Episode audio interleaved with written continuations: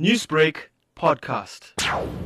The quota for the year 1440 Hijri, that is the Islamic year which corresponds to 2019, as per the protocol agreement that has been signed with the Ministry of Hajj in the Kingdom of Saudi Arabia, was set as 3,500. Through our negotiations and different lobbying, through the different uh, representatives here in South Africa as well as in the kingdom. We've received the notice of an additional 500 quota for this forthcoming Hajj pilgrimage season. Uh, most definitely, this is news that has elated one and all, and the process has begun to unfold in trying to fulfill that quota. Who is this quota applicable to?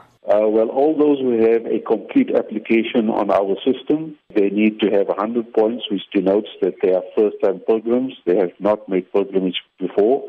And no repeat pilgrims will be entertained. They need to inform us by way of email within the next 48 hours, and the deadline closes tomorrow evening at 2000 hours. Whereafter, we will screen that list uh, or as per the notifications. We will put it in chronological order of the date of application, and the first 500 thereafter will be accredited and notified by way of SMS. They will then have a further 48 hours whereby they need to contract with the operators, of which by this afternoon we will make public which operators will have uh, packages available to facilitate for these 500 additional quota.